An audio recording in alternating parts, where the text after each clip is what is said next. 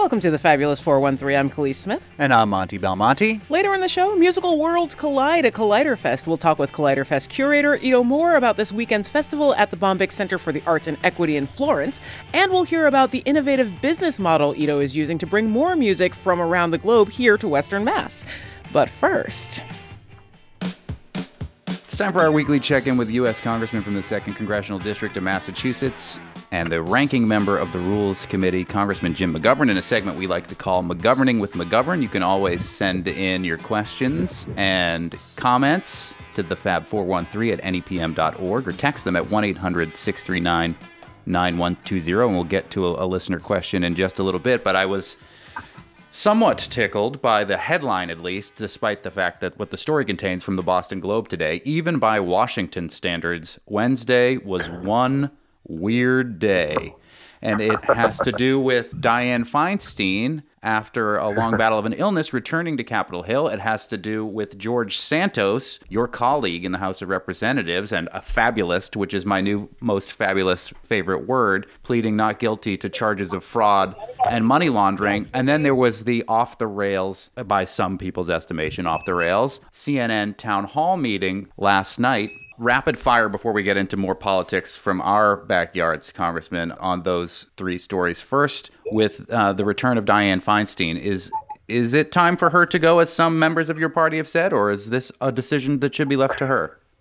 Well, I mean, she ultimately has to make the decision. Um, and um, my view is if you can't function uh, and if you can't do your job, then you ought to think about stepping aside, having the governor appoint somebody temporarily until the next election. And, um, you know, and, uh, you know, and, and, and, in the case of Dianne Feinstein, look, she's had an incredible career. She's done some amazing things and things that, you know, are how you make a, a, a great legacy. And so, uh, you know, I, it, it's, I, I think it's sad that she's doesn't seem to be able to function, but we'll see. I mean, she's back and we'll see how things go. But if she can't do her job, she ought to move aside. Now, did you watch any of the CNN town hall debate from New Hampshire yesterday? And this, of course, coming off of the heels of the libel verdict in the E. Jean Carroll case yeah. earlier this week with the former president who is on the campaign trail. Yeah, I saw some of the clips on the news, and it's unhinged and, and just ridiculous, but at the same time scary. The idea that this man, who is a pathological liar, who uh, is unhinged, uh, is the front runner for the Republicans uh, in the presidential uh, election. I, I it, it's it's just scary to think that this guy, who uh, who's caused so much damage to this country, has the possibility of not only being the Republican nominee but being the president of the United States. And so, yeah, I mean, on one hand, it was ridiculous. On the other hand, it was really scary to me. And your colleague, George Santos, the so called fabulous, the Republican congressman from New York, I'm assuming because you're in the same chamber that you've had to have at least some interaction with George Santos, and then yesterday pleading not guilty to a litany of fraud and money laundering charges in federal court, yet still plans to run again. Uh, your take on Congressman Santos? I, I, believe you were trying to name a bill after him yesterday on the House floor, from yeah. what I, I witnessed. Well, yeah, I mean yeah, yeah. I mean, the Republicans had a bill that would was supposedly going after uh, fraud and, and, and, unemployment insurance, uh, which is not a huge issue, uh, but it would basically target a lot of people, you know, low income and middle income people who relied on uh, unemployment insurance during the, uh, the pandemic. It was going to crack down on them, but uh, it would have eliminated, eliminated funding that, that investigated the fraud that exposed George Santos. So, look, he, he's a disgrace. I don't know how else to describe it. And I, I can't believe that he would get reelected. I can't even believe, even by Republican standards, that they would uh, reelect him as. Uh oh.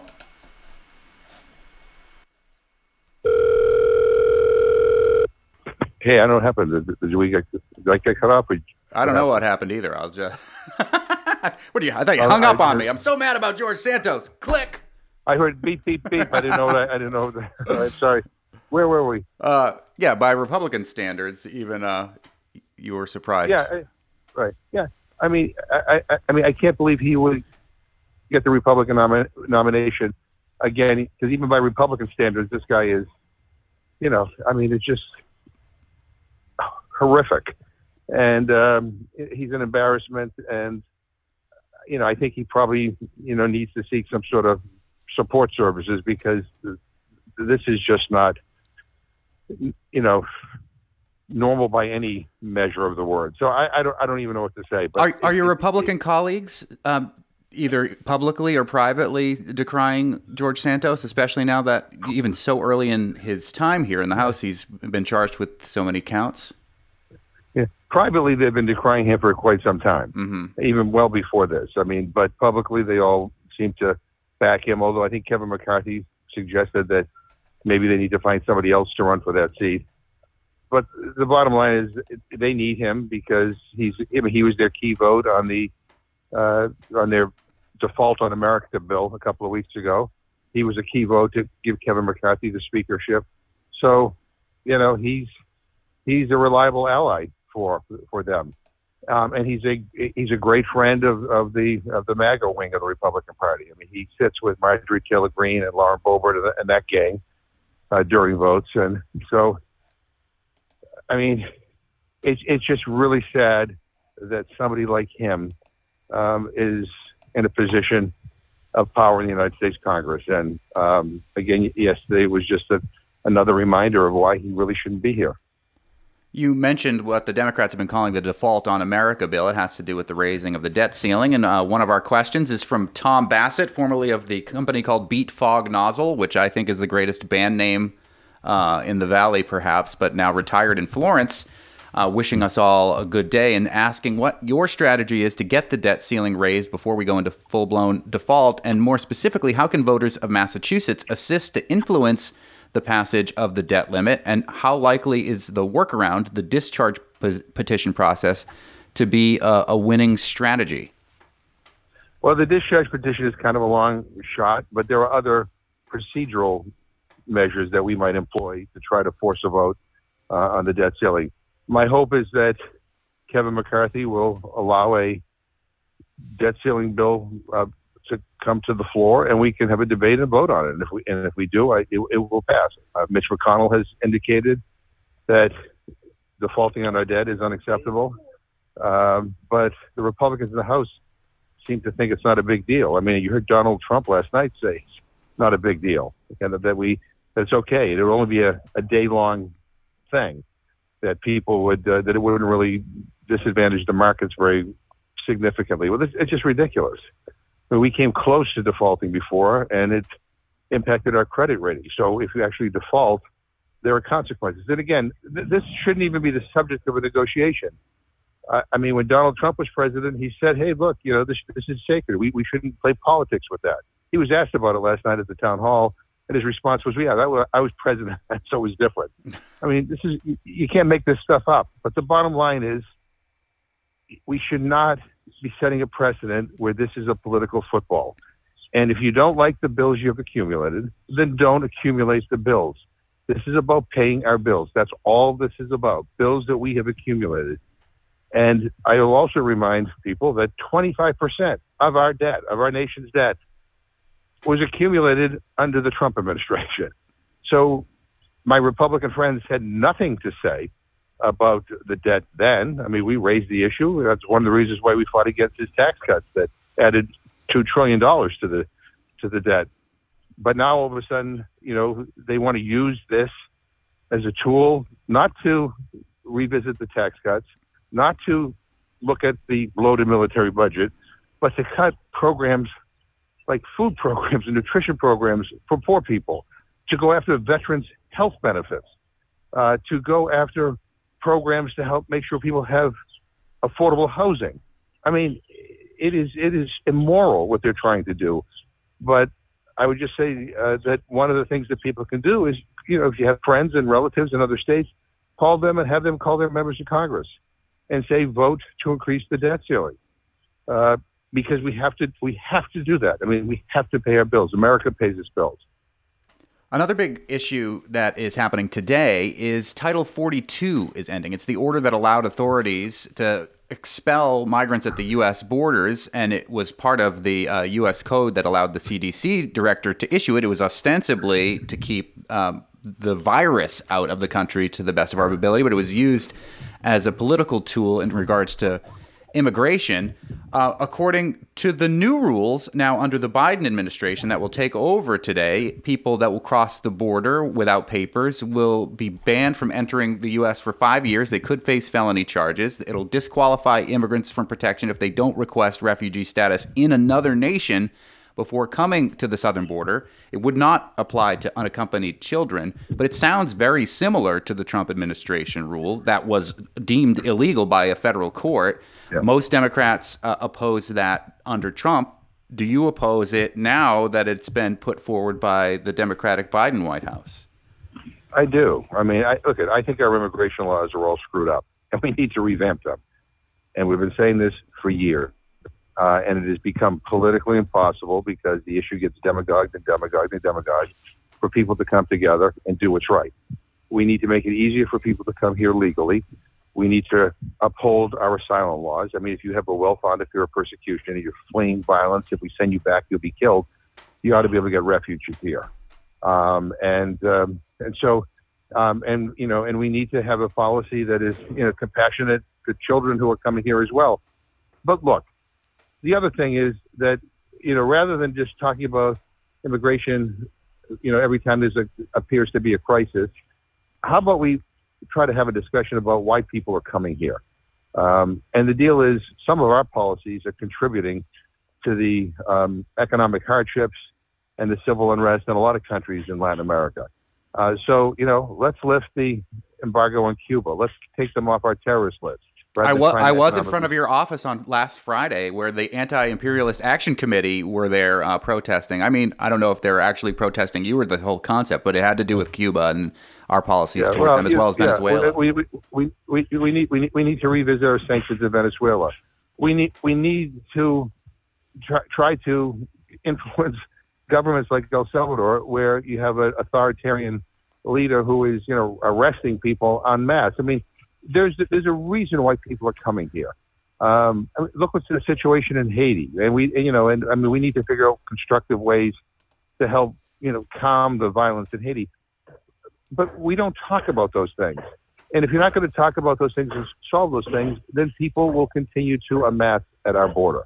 Um, I mean, people come here they at, at, at, great expense and a great risk to their lives and the lives of, the, of their family members because they feel they have no other alternative.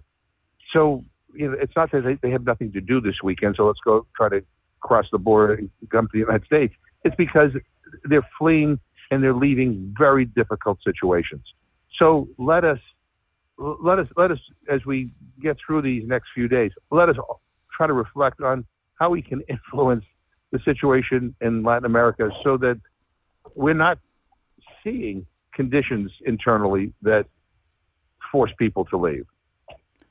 You had a visit at the Capitol this week from the kids from the Hartsbrook School in Hadley. We walk right by their school every year on the March for the Food Bank. What was the Hartsbrook School visit all about, and what were those kids most interested in learning about while they were in Washington, D.C.? Oh, yeah. First of all, uh, it was an incredible visit. these young people are are brilliant, and they give me great hope for the future. Um, and they had, you know, really important questions about you know, a lot of things uh, that were happening in the world, everything from climate change to immigration to uh, social justice issues. And, you know, and it's great to welcome young people to Washington. And, and my hope is when they come here that they, you know, they, they feel like, you know, it, it, this, is, this is something that they need to care about, not just now, but for the rest of their lives. And, you know, I think some of our future leaders were probably in that class that came down and, uh, and visited me. So it's a great school, great teachers, great students, and I, I really enjoyed uh, our, our, our meeting. You were also at Hampshire Pride this past Saturday, the first one live and in person since the pandemic began. What was your take and assessment on the return of that event that uh, ended right near your uh, downtown Northampton offices? Yeah, I mean, it was magnificent. I mean, I, I had a, a great time. Uh, lots of people showed up. The crowd was enthusiastic. I talked to like hundreds of people who were just so happy to to be at Pride in person, um, and uh, and it was it was a perfect day. We had a, a lousy, rainy, chilly week, and then you know on that Saturday the sun came out. It was just beautiful, um, and I, I I I I had one of the best times of the year uh, there. And uh, to all the organizers, uh, uh, you know, congratulations on a on a job well done, and to all the thousands of people that showed up. I mean, uh, it's just great to see everybody.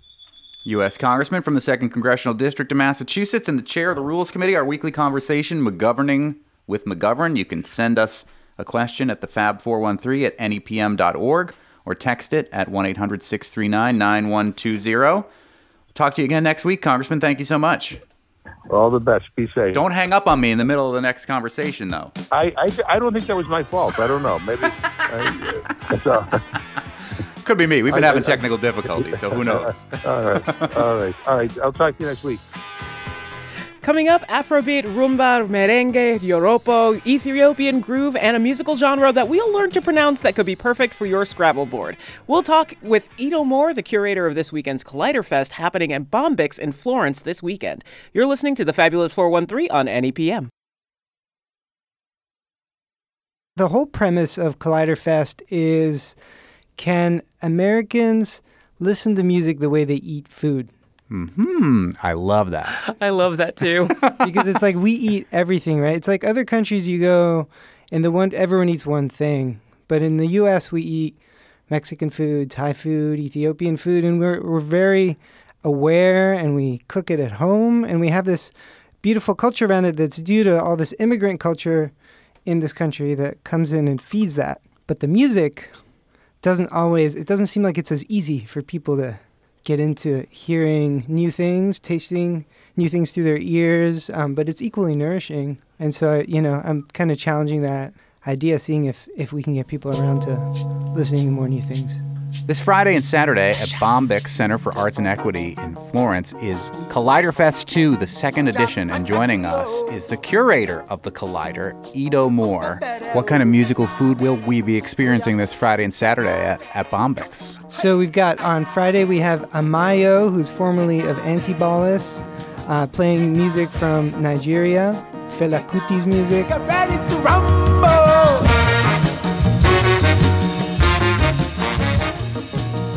Came to this country when he was 17 on a soccer scholarship uh, and wound up in this Afrobeat band that we know and love.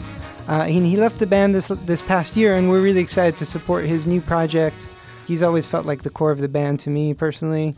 Um, and so he's he's headlining on Friday. Is it got a similar sound to Antibalas and the Fela kind of Afrobeat Absolutely, feel? Yeah, yeah. It's like a nine-piece ensemble. Ah, oh, there we go. Heavy sound. yeah, you can't get an Afrobeat band with like less than eight people. Yeah. I'm convinced. You don't want one with less than fewer than eight people. Fair enough. Yeah, exactly. Yeah, and it's a lot of the old, some of the original members from Antibalas are coming. Um, old school like Binky Griptite and uh, I don't know if Stu Bogie's coming. Maybe, maybe actually. I think he's such out. a cool, cool dude. I almost bought a guitar off of him once. Oh yeah. Yeah, oh. he played with um, when he he was with he's with the Daptones still, um, but was playing with Sharon Jones at Club Helsinki, and they just were milling about afterwards. I got to talking to him about guitars, and he's like, "Actually, I'm selling this Aria, and I have a weak spot for Japanese lawsuit guitars." And he sent me a picture. It was this gorgeous sunburst hollow body like like Jazzmaster ripoff. Nice. And I wanted, and I had no money. so well, cool to have his guitar, though. I know, right? I kind of kicked myself. I really should have just figured it Maybe out. Maybe he'll be playing it this uh, Friday. Yeah, it's it's gonna be legit. Also on Friday, Sunken Dra- Sunken Cages and Dragon Child. That's like a duo that performs music really uh, based off their their uh, tradition from Ethiopia and India, and it's like this per, uh, percussive, uh, horn-driven thing. It's a bit like Pharoah Sanders meets Flying Lotus uh, with some Ethiopic thrown in. Nice.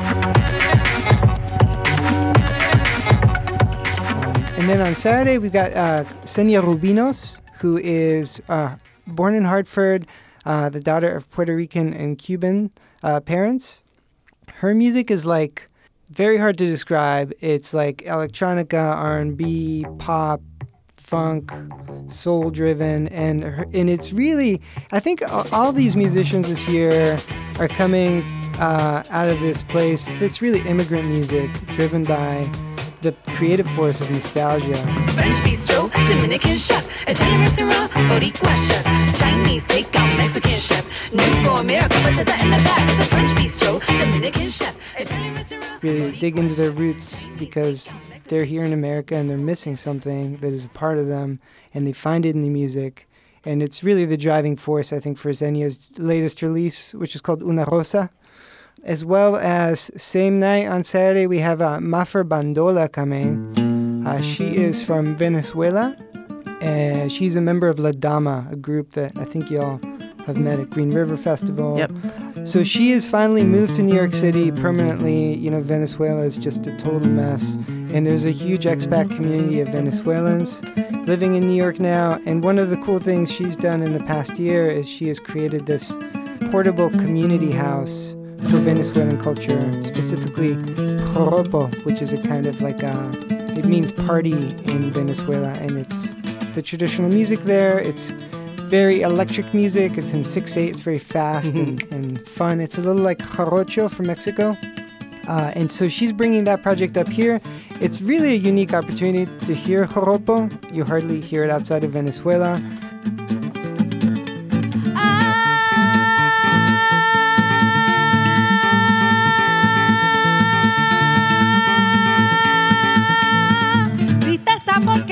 This is like the benefit of being close enough to New York where we can bring these artists who are, even in New York City, are sort of in this tiny underground niche. Super cool. We're speaking with Edo Mor, who is the curator of Collider Fest 2, which is happening this Friday and Saturday at Bombyx Center for Arts and Equity in Florence. There is another musical genre that's listed here that I don't know how to pronounce GQOM. How do you pronounce that musical genre? Oh god, this is embarrassing because I don't know how to say that either. I'm gonna try to use it for Scrabble because it doesn't. it is, does not have a capital letter at the front, so I think it's gonna. It's got to be. It's got to be allowable. But is the G silent? There's no U after the Q. Yeah, where I love you it. seeing It's that? on the Bombyx website. Afrobeat, rumba, merengue, Oh, man, joropo, Ethiopian groove. Jikom? I don't know. I don't know. Well, that that's the mystery. This is what's so I- cool that you get to learn about these things that you maybe never have experienced before. Edo, tell us a little bit about your backstory, which what got you into wanting to taste music from the United Nations buffet, for lack of another better way to describe it. It, it started about five years ago. I mean, I've been listening to this stuff all my life. I'm Israeli. I'm married to an Argentinian. We speak Spanish at home. I listen to music from everywhere. And I remember as a kid, I would go to the library and come home with like 20 CDs, hmm uh, just from the just like rifling through, hearing kind of omnivorously listening to things. But five years ago, Trump was Trump was doing horrible things in this country. Can I say that?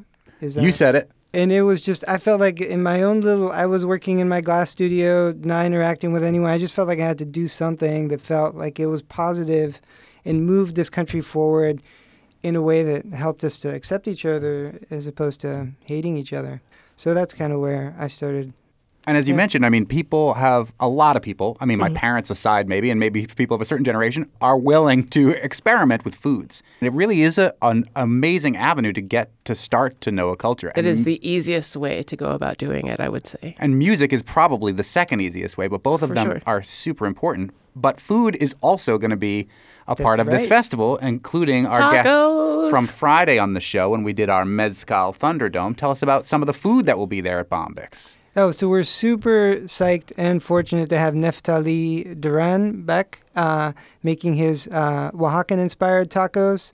He uh, is bringing the same as these artists, these musicians, he's bringing his own love for his, his home place that he holds in his heart, even though he lives here. The food of Oaxaca, the food that his mom taught him to cook. Uh, he's bringing all that, and he's making it for us both Friday, Saturday from 6 to 9 p.m. So you can take a break from the music and grab a bite to eat. There's also uh, beer and cider that's made locally in Florence from Artifact and Building 8. And I mean, there's a, so much going on, which is, I think, the cool thing about Bombyx as a, as a space is there's a lot of different rooms and areas where you can have things happen. So there's the food, there's the drinks, there's going to be a record fair We're gonna have all kinds of workshops on Saturday. Is the record That- fair going to also favor more world? I, there's no. I, Global, international, yeah. World has yeah, fallen out there's of there's favor with such a well. It's just sort of like it's such a. It's a terrible term Yeah. for what encompasses everything that's not here. Yeah. Like we just like we have all of this language and nothing to properly describe the music that you find outside of the states. So I can call it international music, but that's so broad and doesn't actually encompass what we actually mean. And calling it global music is also kind of a cop out. Like mm-hmm. it's like there's so much more to it. There's so much more nuance to it than to just call it that. Anyhow, that's that's my soapbox, and I'm done now. yeah. Well, I mean, the nice thing about it is is we are we are like self-observing that we're lacking the terminology and the understanding, and we're digging deeper as we're talking about it, right? Agreed. And I think the record fair is going to have. I mean, uh, Studebaker Hawk always brings. Oh yeah, Just like an ri- insane amount of records from all over. all the over the place. place. and it's it's run by uh, Spin That Records from Springfield. Giovanni is bringing all his records, and there's probably about 20 other dealers. So I'm sure there'll be all kinds of things. Oh, yeah. And that's Saturday? Saturday from 12 to 5, and that part is totally free. You don't need to buy tickets. You can just show up. But if you want to go to the show, and we should mention that you're an underwriter, which we very much appreciate, but that's not why we're talking to you. We just we We're, we're love talking and to you support because this kind of music. the people that you're bringing are entirely awesome. I haven't seen either of the Barr Brothers in ages. The one state's representative on your lineup, but yeah, the lineup enti- is so so good. But- yeah, right. Brad Barr from the Slip and the Barr Brothers is opening the festival, and it, we on year one we opened with Garth Stevenson, and it's really nice to open with just a solo performer uh, and a kind of a more listening set, which is what we, we have on Friday. It's 7 p.m. Uh, But tickets are more affordable if you act now before the day of the show, right? Correct. Yeah, it's always more expensive at the door. Yeah. Yes, that's true across the board. Buy your tickets in advance. concert going has been feeling the pains since the pandemic has hit. Things aren't the same as they were in 2019. People might have been more willing to experiment with music they hadn't heard of before. So, if you have any inkling in your heart to uh, be curious about music, this is a wonderful opportunity for you this Friday and Saturday. And putting on shows like this isn't easy, especially if you don't know how many people are going to show up, right? Oh yeah, yeah. It's um, it's been really difficult since the pandemic, uh, especially for something like this. It's a discovery-based festival. If you don't know anyone on the lineup, that's probably fine. Most of the people don't either. That's the whole point of Collider Fest, is to introduce you to new music. It's one of the reasons why I go to Big Ears because like each year I know maybe five or six people like that I've been following for ages, but like the amount of people that I, where I'm just walking into a church and oh my gosh, there, who's this dude on harp like this? And the things that you can find in places like that, like those experiences, are really really worthwhile and important to important chances to take. And if you like to dance and like tacos, that is reason enough to go right. Yeah, we had a chance to do it in our own backyard. I don't have to go to Tennessee for it. Yeah, right. That's right. Yeah, and Big Ears is a total inspiration for Collider Fest. Amazing festival in Knoxville.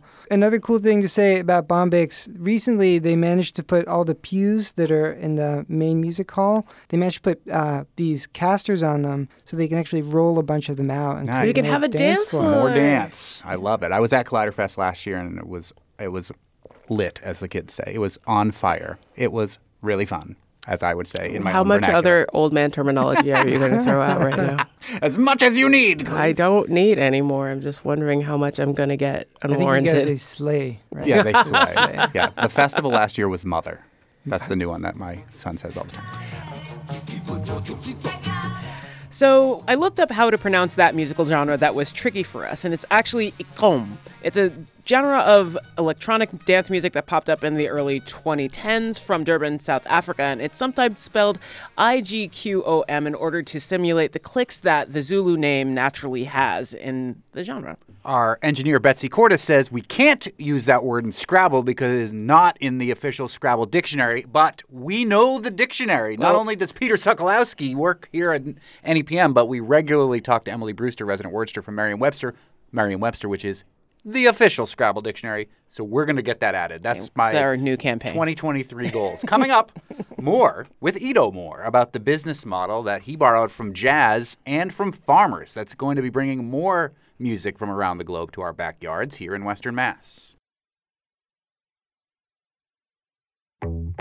Edo Mor, who is the curator of lots of incredible concerts that happen up and down the valley and in the four counties of western Massachusetts, is the curator for Collider Fest. You, Edo, came up with, or at least borrowed, an interesting concept when it comes to trying to encourage people to get out to shows. We were talking about how the pandemic really made people stay indoors. I don't know if it was the fear of the, the virus or just inertia that they were not able to overcome when they got used to staying at home. People haven't been coming out in the same ways as they have to shows. You borrowed a local concept and have transferred it to a new business model to try to encourage people to come out to shows. Tell us what you've done with your CSA for music. Yeah, so there's someone in the valley who many of us know and, and love already, Glenn Siegel, uh, and and his wife Priscilla, who have uh, created this program already. It's called Jazz Shares, but it's just for jazz, and it's been running for ten years. And it's essentially a season pass, or you buy a bunch of tickets, and then you can use them. Uh, throughout the season, um, to go to shows that Glenn has curated, and you trust Glenn, so you go, and beca- it becomes more than just uh, going to a concert. It becomes a community space as well because you see the other members again and again, and you're accumulating these experiences together. And I thought that that was a great idea, and I thought that it would work really well for the kind of music that I've been trying to bring to Western Mass for the past several years. For several reasons. The first of which is it's just really expensive to bring artists from other countries here. The U.S. has prohibitive visa requirements. Uh, it can cost a single individual upwards of two thousand to three thousand dollars to come play in the U.S. So if you have a band of five people, that adds up really fast. And that's just for visas. That's not for That's- travel. yeah, that's not for hotel, for food, that's not anything. for anything else in, outside of the tour except for getting in the country. Yeah. Yeah, and we're really kind of shooting ourselves in the foot with this because we're limiting our ability to connect with the rest of the world, to experience these cross cultural moments, and to have these sort of ambassadors visit us with their sounds. Uh, so, all that said, when you're communicating with an artist in a different country, if you can get them a guarantee of like $2,000 for the concert as opposed to what is very typical these days, which is like a door deal. You know, you'll get 70% of the ticket sales you know they can't they can't come here and apply for visas with door deals. So if we uh, here locally can offer them a door uh, a guarantee, and around the country you have other presenters like us who are able to do the same thing. Usually that's performing arts centers and festivals, but the more kind of local curators like myself who can give a guarantee, the more likely it is that an artist from Burkina Faso or something can can come play here. So that's why the model makes so much sense. You need the money up front to give these artists the commitment so that they can uh, plan their tour, which happens, you know, six months ahead of the show. And so if you're counting on last minute ticket sales, a lot of good opportunities to bring cool artists here just won't happen. So it's it's really a perfect model for this. Um, And that's why you've called it a CSA for music, and that's why Glenn Siegel's Jazz Shares is the same thing. It's based on, kind of on the farm share model. And we talked to so many farmers here who want you to sign up for a share early in the season. It guarantees them a certain amount of flexibility with cash so that they can get into planting season. If something terrible happens weather-wise, you've still decided that you believe in this farm and this concept and want to support it. And this is the similar model here. It makes it so that there's a little bit of a cushion as opposed to just sheer risk every time you want to do something like this. That's right. There's cushion, and then there's also the farmer or the presenter can experiment more, and and you know, like I think that the farm shares are a reason why we eat more different kinds of vegetables today than we used to, right? Because you know they snuck some kale into the box, and you tried kale out, and then everyone loves kale now.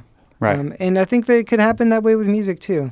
There's uh, all kinds of great stuff that in Europe you have 10 to 20 times as much arts funding in, in most European countries. They also have like governments that have like state arts programs that encourage that sort of community to foster, but that's neither here nor there. I say Well, I mean, it's here or there because if the government won't do it, then we, the people, I suppose, Have to. have to do it if it's something yeah. that we believe in, and this is an opportunity to do that. You launched this a couple months ago, and how Mm-hmm. was it? How did people respond when you launched this community-sponsored music program for Western Mass when it comes to borderless underground live concerts? that's a great way to That's how- describe It's the headline right there. I, I know, love but it's also wonderful. it is wonderful. borderless is good. We are border. We live in a borderless world now, in some ways, right? Otherwise, we don't. And I think that music is one way in which we can have that experience. So when I presented it, I wasn't sure how it would go, uh, but we set up a crowdfund, and it was funded. We we had ten thousand dollar goal to do seven or eight concerts uh, in the season, which I think is going to pay for most of that. And then obviously there'll be more ticket sales. And we're at 150 percent now. Wow, great. The crowd fund goes until the middle of the month. I think we may even have to cap membership because some of the venues that I've chosen are kind of small, and I want to make sure all the members can come. And that's how it works. If you buy tickets in advance, you can go to all the shows, or there's different levels that people can get involved in. There's different numbers of tickets, and then and yeah, then, you, you kind of yeah. pick how deep you want to go, but you can get six tickets or 12 tickets. Uh, and the tickets are actually going to be these physical wooden tokens that are beautifully engraved. You'll get them in the mail. They have a little QR code on the back, and you scan it, and it says what the next show is. Uh, right away, that pops up. And they're also good for next season if you don't see anything you like this time around. So it rolls over, and that's pretty over. cool too. What are some of the concerts and some of the venues you're working at with this new program? Edo Mor, who's curating and creating this CSA for music in Western Mass. Well, the goal is always to have the energy in the room feel fantastic. Kaliis knows a musician, and so like I can I can really f- figure out which venue works best for the artist. Make sure there's enough dance room, and so we're going to be at the Williamsburg Grange Hall for our uh, launch party with Quitapenas from Los Angeles. They're like a tropical dance band.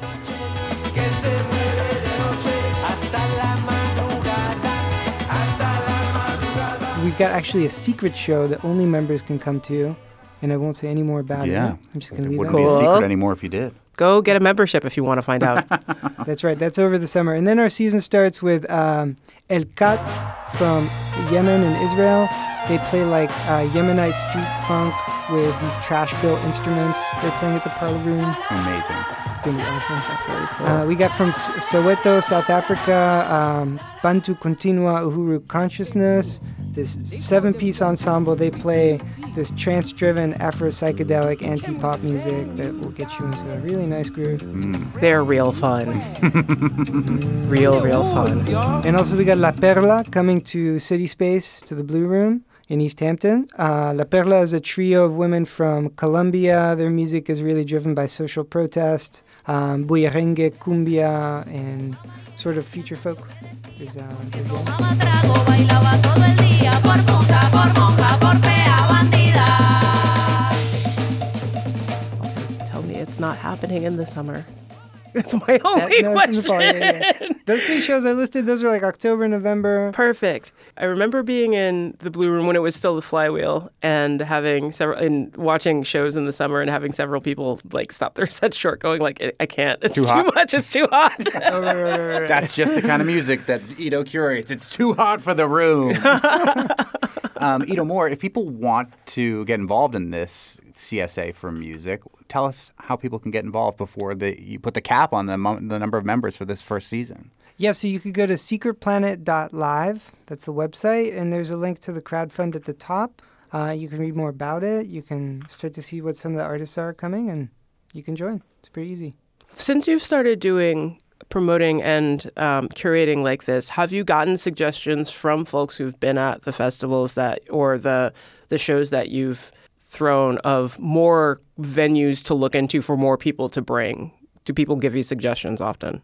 It's like, oh, I want to. It's like, oh, you should check out. Like, have you heard these people? You should check them out. Maybe they might fit. Yeah, absolutely. That's Is- like. Is it welcome or unwelcome? Oh no, it's it's you know, it. I mean, I wish I had more time in the day to listen, and sometimes it's also about having the attention span. But sure, I mean, I feel like in in the curator seat, I got to listen to everything and Mhm. and see what I think might work for people. the second best way to show somebody that you like them is to share your music with them. Ah, Just saying. second best. The first best is food. okay. Oh right, yeah, I agree. I'm I really love food too. I think that's where the metaphor comes over. Uh, I like to cook a lot of Israeli food, which is mostly Arabic food. If you find someone to come to town and make Ethiopian food, I don't know if there is a gauge for how happy I will be.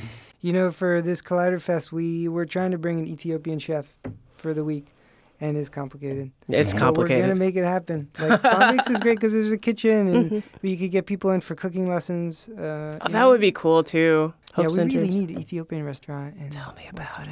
We barely have African restaurants of any region, but that's Mm. another, again, another topic for another time.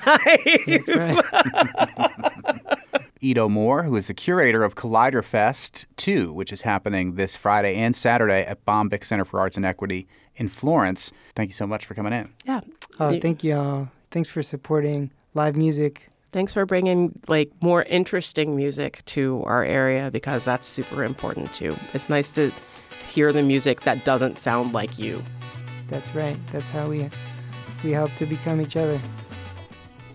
In conjunction with Colliderfest, this Saturday, May 13th, all day down the street from Bombyx in Florence at the Arts and Industry Building is a thing called Spring Thing, an interactive addition to Fall Open Studios in the Arts and Industry Building. They are organizing a scavenger hunt for the public to get to know the building and the people in it from a new vantage point. A few artists in the building have committed to creating a miniature art piece that they will hide for participants. There will be clues and instructions throughout the building for those who want to play the game. This sounds awesome. It does sound awesome. It's a perfect extra thing to do besides the record fair at Colliderfest, which is free and open to the public. I you have to buy the records. Yeah, I mean, and assuming you're not like me and just like the super hyper focused crate digger who doesn't really look up from anything. I get into that mode as well. Yeah, get real into it. Coming up, a very thoughtful response to yesterday's conversation about Smith College social work and some ideas about what's happening in the next few days on what we're calling the plywood ramp to the weekend. You're listening to the Fabulous 413 on NEPM.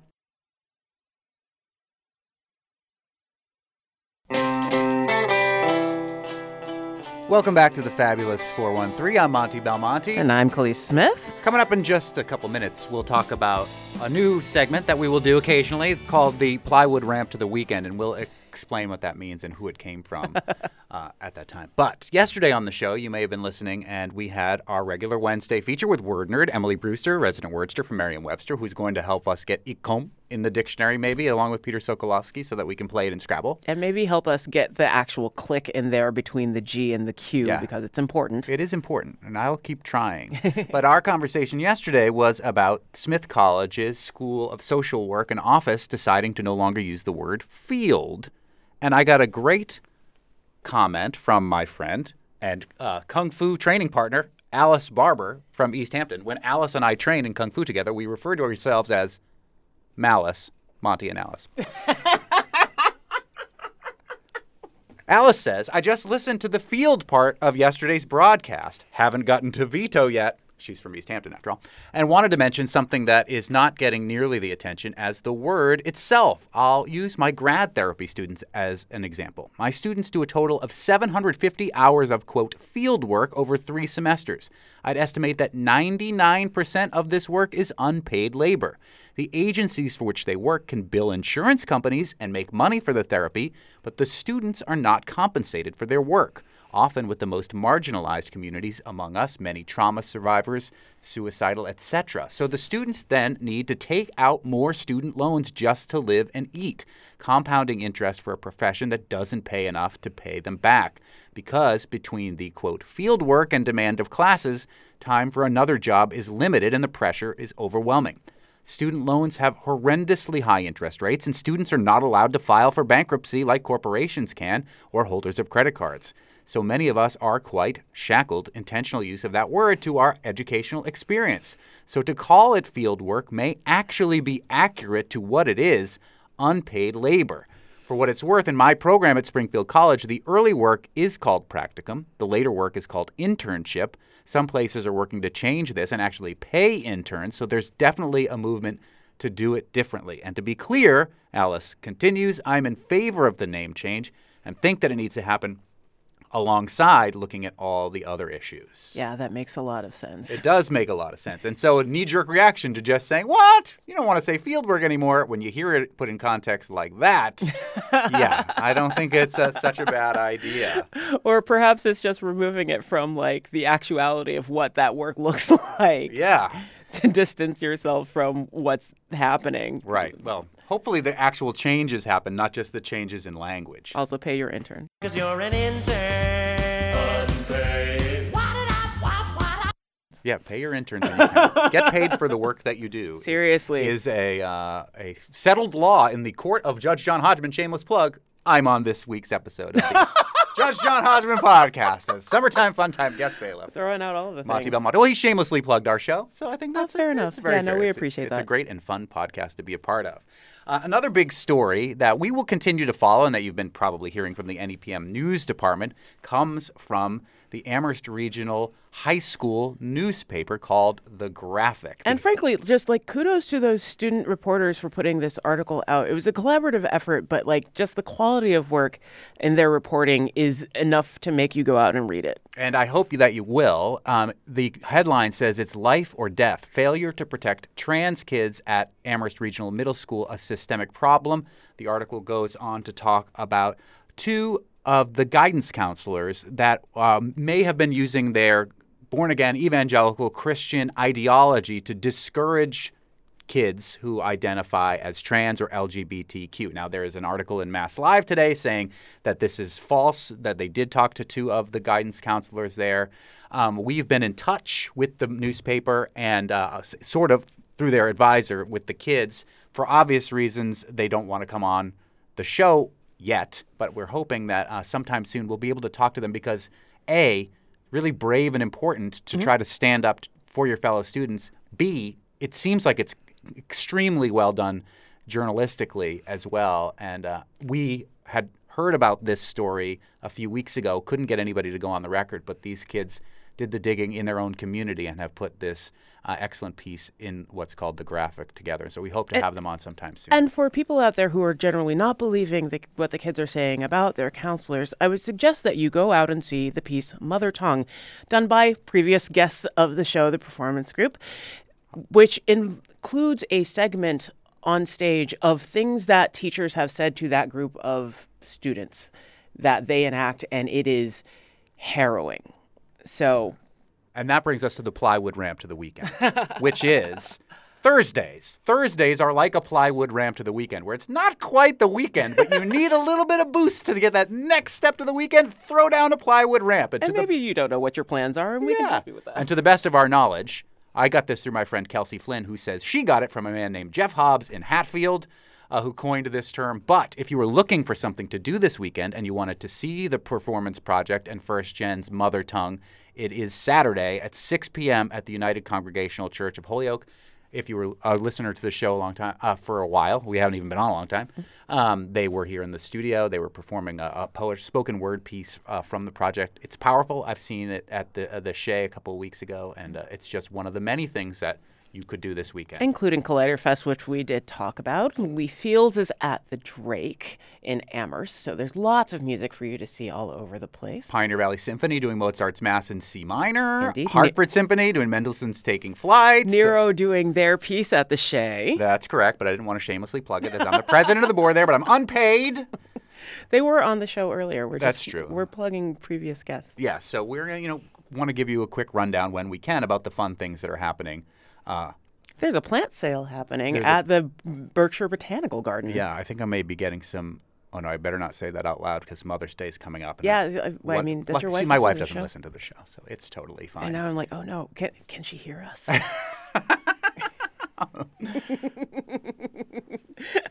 Tomorrow in the fabulous 413. Segways, segways. Segways, segways. Yeah, well, thank you for the plywood. Oh, one thing I wanted to, to mention, though, if you want to know what to do, apart from us getting to this segment or not, um, Culture to Do. You Yep. can sign up for the Culture to Do email that comes out through uh, New England Public Media. Just go great to nepm.org. Tomorrow in the fabulous 413 for Live Music Friday, we'll take you to a rehearsal of the Happy Valley Guitar Orchestra. And a musical bonus with UMass professor Felipe Salles, who has a new album that tackles the issue of immigration sonically. And for our own plywood ramp to the weekend, we'll head back into the wine bunker deep below State Street Fruit Store Deli Wines and Spirits, the birthplace of our wine Thunderdome. Our director is Tony. I drown my sorrows in mall Chinese done. Our engineer is Betsy, 49 minutes and 28 seconds, Cordis. 30 seconds. Our technical team is Bart, insert quote here, Rankin. Kara, I need a raise. No, I just need a vacation, Foster. and Merry Christmas, Santa Dubé. Musical thanks to Spouse, Happy Valley Guitar Orchestra, the J. Geils Band, Amayo, Sunken Cages, and Dragon Child, Pajarillo, Tejeda, Xenia Rubinos, Quitapenas, El Khat, Bantu Continua Uhuru Consciousness, And La Perla. I'm Kaliis Smith. And I'm Monte Belmonte. We'll see you tomorrow on the Fabulous 413.